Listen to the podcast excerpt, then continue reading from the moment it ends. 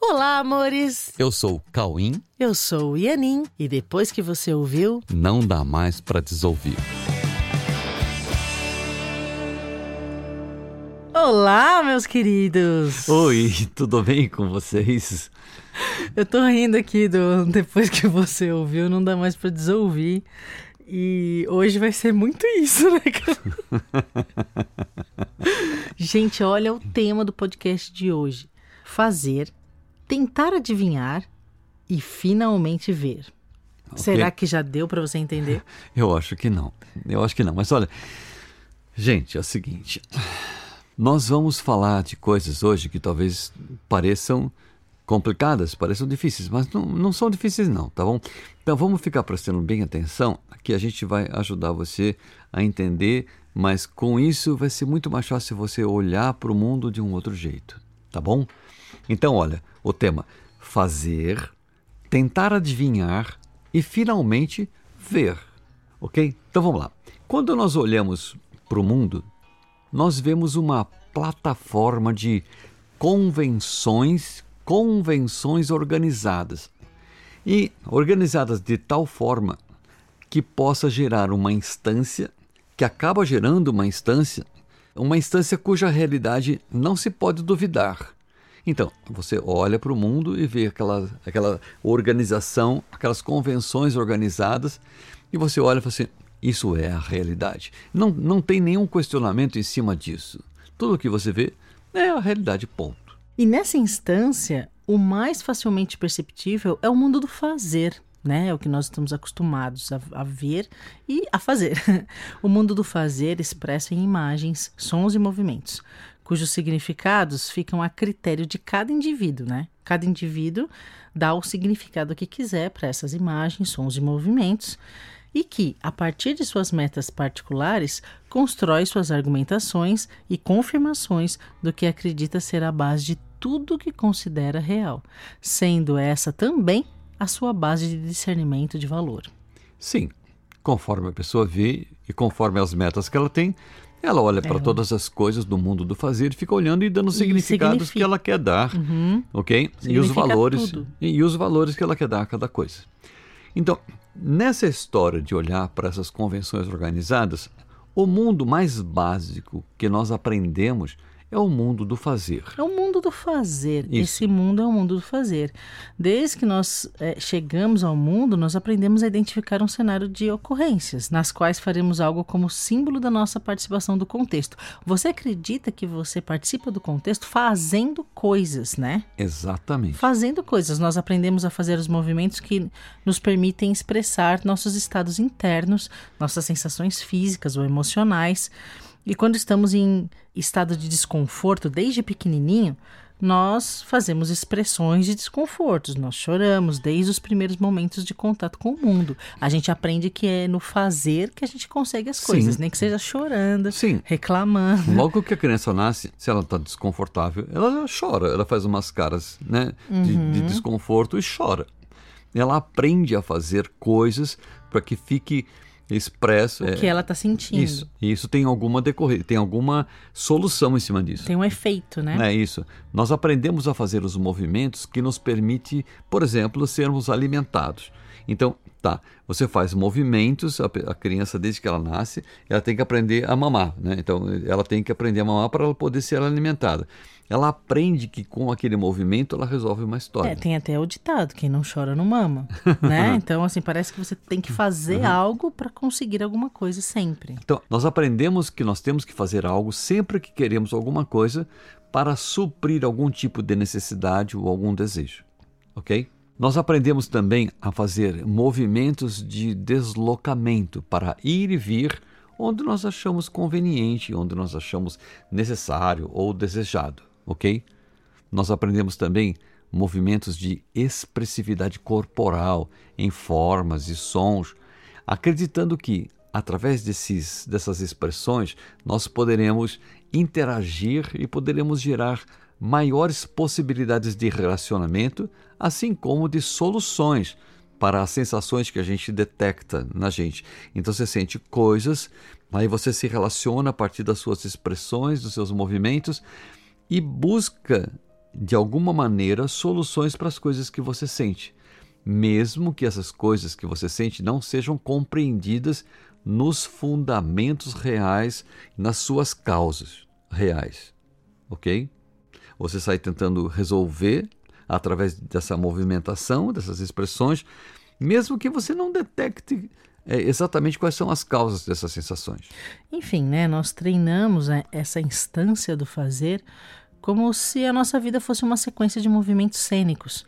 E dentro desses movimentos cênicos, né, dentro desses cenários, nos movimentamos também compondo o que chamamos de o cenário da vida, que se estabelece entre dois eventos. Isso, se estabelece entre dois eventos.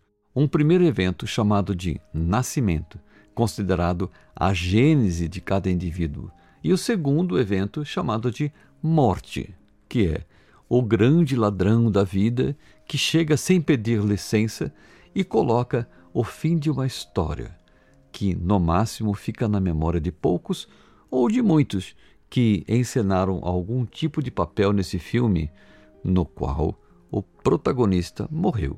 Apesar disso, a vida continua para os que ficam, não é mesmo? Para os que, para os que ficam e fazem também do seu filme pessoal uma história na qual ele agora é o protagonista que um dia também vai morrer, não é mesmo? Inevitavelmente. Agora, tem o seguinte: antes do primeiro evento, que a gente chama de nascimento, né? Antes do primeiro evento ou depois do segundo, que a gente chama de morte, Cada um acredita no que quiser acreditar.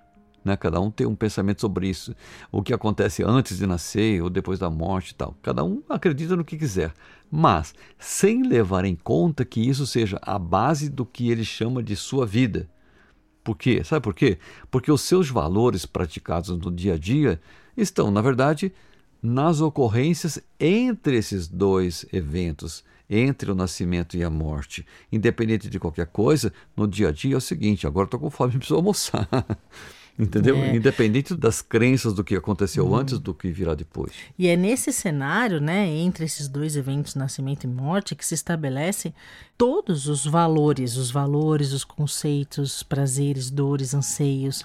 É nesse intervalo entre nascimento e morte que estão todas as decepções, alegrias, tristezas, vitórias e derrotas. É nesse, nesse cenário que estão todas as preferências, os relacionamentos diferenciados em formatos e importância, todas as utilidades, inutilidades, habilidades, contribuições, competições, muita coisa, todas as afeições, todas as rejeições, desejos, amabilidades e vinganças, e um incontável número de fatores que fazem um mundo de fazeres perceptíveis, mas pouco explicáveis com segurança e verdade. Isso. E nesse cenário do fazer, gente, as avaliações que acontecem, todo mundo faz avaliações o tempo inteiro, mas essas avaliações não se baseiam na visão real dos fatos, mas todas essas avaliações elas se baseiam em conclusões através de deduções, ou seja, através de inferências descompromissadas com a precisão. Deu para entender? Então, tais avaliações não se baseiam na visão das causas, ou na essência dos atos, na visão da essência dos atos, pois no mundo do fazer acredita-se que as causas estão agregadas diretamente aos fatos, aos fatos em si, sabe? Parece que as causas estão ali muito diretamente envolvidas, que embora tenham sido originadas em decisões e intenções, todo mundo percebe que os fatos eles estão agregados ah, neles mesmos, mas tem uma decisão, uma intenção que está gerando esses fatos. Mas mesmo assim, os fundamentos desses fatos estão muito longe, eh, estão muito distantes da percepção real do que é mesmo. Quais serão realmente os fundamentos desses fatos, desses atos? Parece que a intenção está muito pertinho do fato, mas se você for olhar, tem coisas que estão muito distantes lá na raiz de tudo e que isso não é percebido. É só uma coisa muito rasa, né? que as pessoas percebem uma coisa muito diretamente ligada aos fatos. No máximo, uma intenção que a pessoa vê. Ah, eu vi a intenção da pessoa naquela hora. Mas antes disso, tem muitas raízes que não são olhadas. Pois é, e no mundo do fazer, os pensamentos são considerados em níveis de consciência que não alcançam as verdadeiras causas que antecedem os pensamentos visíveis em níveis conscientes ou até em níveis exploráveis de inconsciência, até, né? Tem níveis de inconsciência que a gente consegue explorar, mas que não alcançam nada que desfaça as estruturas do mundo do fazer, cuja realidade não pode ser questionada. Ninguém Isso. questiona a realidade do mundo do fazer. Então, né? mesmo que olhe as coisas inconscientes, tudo isso vai até um certo ponto, mas não chega lá na raiz isso. que possa dissolver ou que possa questionar a realidade de tudo isso. Isso mesmo. Inclusive, lembrando né, que a gente aprende a se fazer desde que chega nesse mundo, você pode perceber que até a sua condição de autovalorização você coloca nesse fazer. Parece que se você não estiver fazendo alguma coisa no mundo, você não tem valor. Parece que você não está existindo no mundo se você não estiver fazendo. Você percebe que você está toda hora procurando coisas para fazer, porque parece que o seu existir está vinculado a esse fazer. Isso faz parte dessa estrutura que não é questionada. Né? Isso. Então, é, e não, não vai até as raízes que estão gerando todos esses fazeres, né? Exatamente. Que, que, tudo tem a ver com o que as pessoas pensam e tal. E esses pensamentos também não são explorados até o final, né? Então, esse segundo nível, o primeiro nível é o nível do fazer. Esse segundo nível, que é o nível do pensar, o nível do pensamento, ele é um nível que teria que ser explorado até as raízes mas isso não acontece e não alcança os níveis necessários para produzir os efeitos consistentes que possam trazer as reais explicações que anulariam as barreiras da visão, porque ao invés de ver, as pessoas ficam deduzindo coisas, tentando adivinhar as coisas, porque não se tira as barreiras da visão. Da visão real, né? Isso, que desfaz as ilusões, que parecem justificar todos esses fazeres do mundo tão ilusórios, esses fazeres tão ilusórios quanto a sua fonte escondida, que foi escondida exatamente para não ser desfeita. Pois é, no mundo dos pensamentos tudo fica muito confuso, em função da ideia de que cada ser vivo possui a sua própria mente separada e fortemente isolada para não ser descoberta e questionada em sua realidade. Essa confusão é estrutural pois cada um, em seu universo pessoal de crenças sobre si mesmo, sobre todos, sobre o mundo, sobre os relacionamentos e sobre Deus, cada um vive em um sistema incomunicável que permite a ele mesmo inventar o que quiser, interpretar como quiser, sem que alguém possa interferir nas suas articulações mentais, que servem ao seu mundo particular com suas metas e significados também particulares, né? Pois é, então, é uma confusão de base mesmo, assim, uhum. né? E nesse lugar, as confusões e os tormentos encontram motivos suficientes, sabe, para se manterem entretidos nas suas percepções e distrações, a partir de seus vínculos forçados e forjados com esse mundo ilusório do fazer. Isso permite a cada um projetar suas cenas particularizadas e percebê-las, a partir de suas conveniências individuais.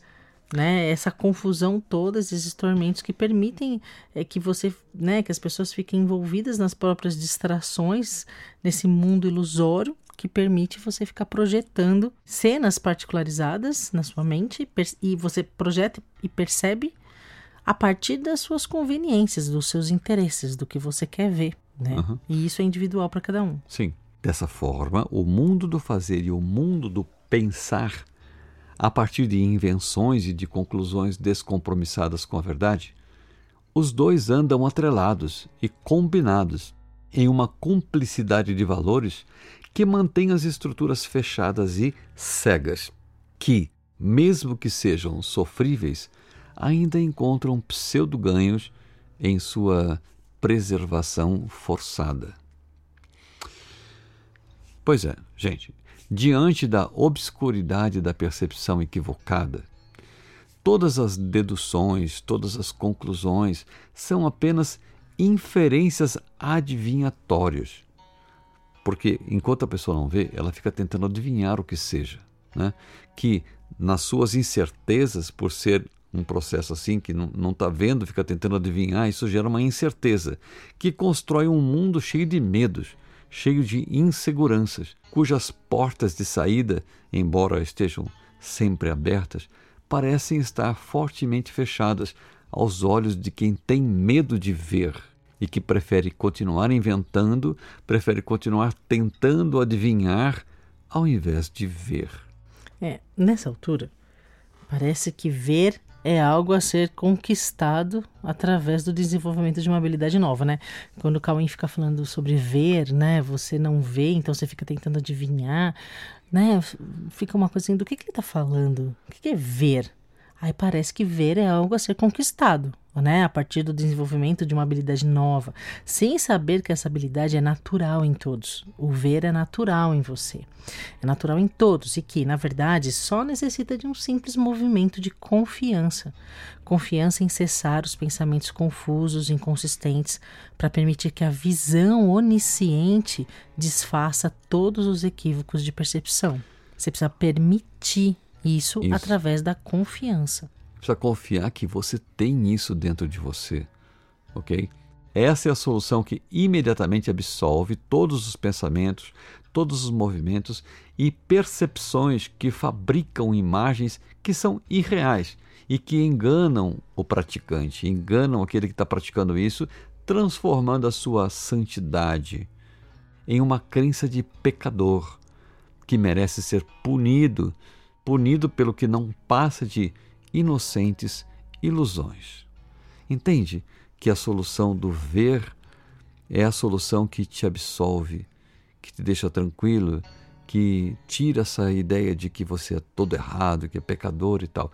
Porque você descobre que todas essas percepções, essas ilusões, eram ilusões que não estavam mudando a sua realidade. A sua santidade continua como Deus te deu. Ok? Para que todos possam realizar esse, esse traslado, né? Do mundo do fazer para o mundo da visão real, né? Se você quiser fazer esse, né, esse traslado mesmo, Deus tem um plano infalível para você. E na estrutura desse plano, nós podemos encontrar a única utilidade do tempo, que também deixará de ser visto como real diante da visão real do mundo. Né? Okay. É uma questão de tempo para você alcançar a visão real, porque ela é natural.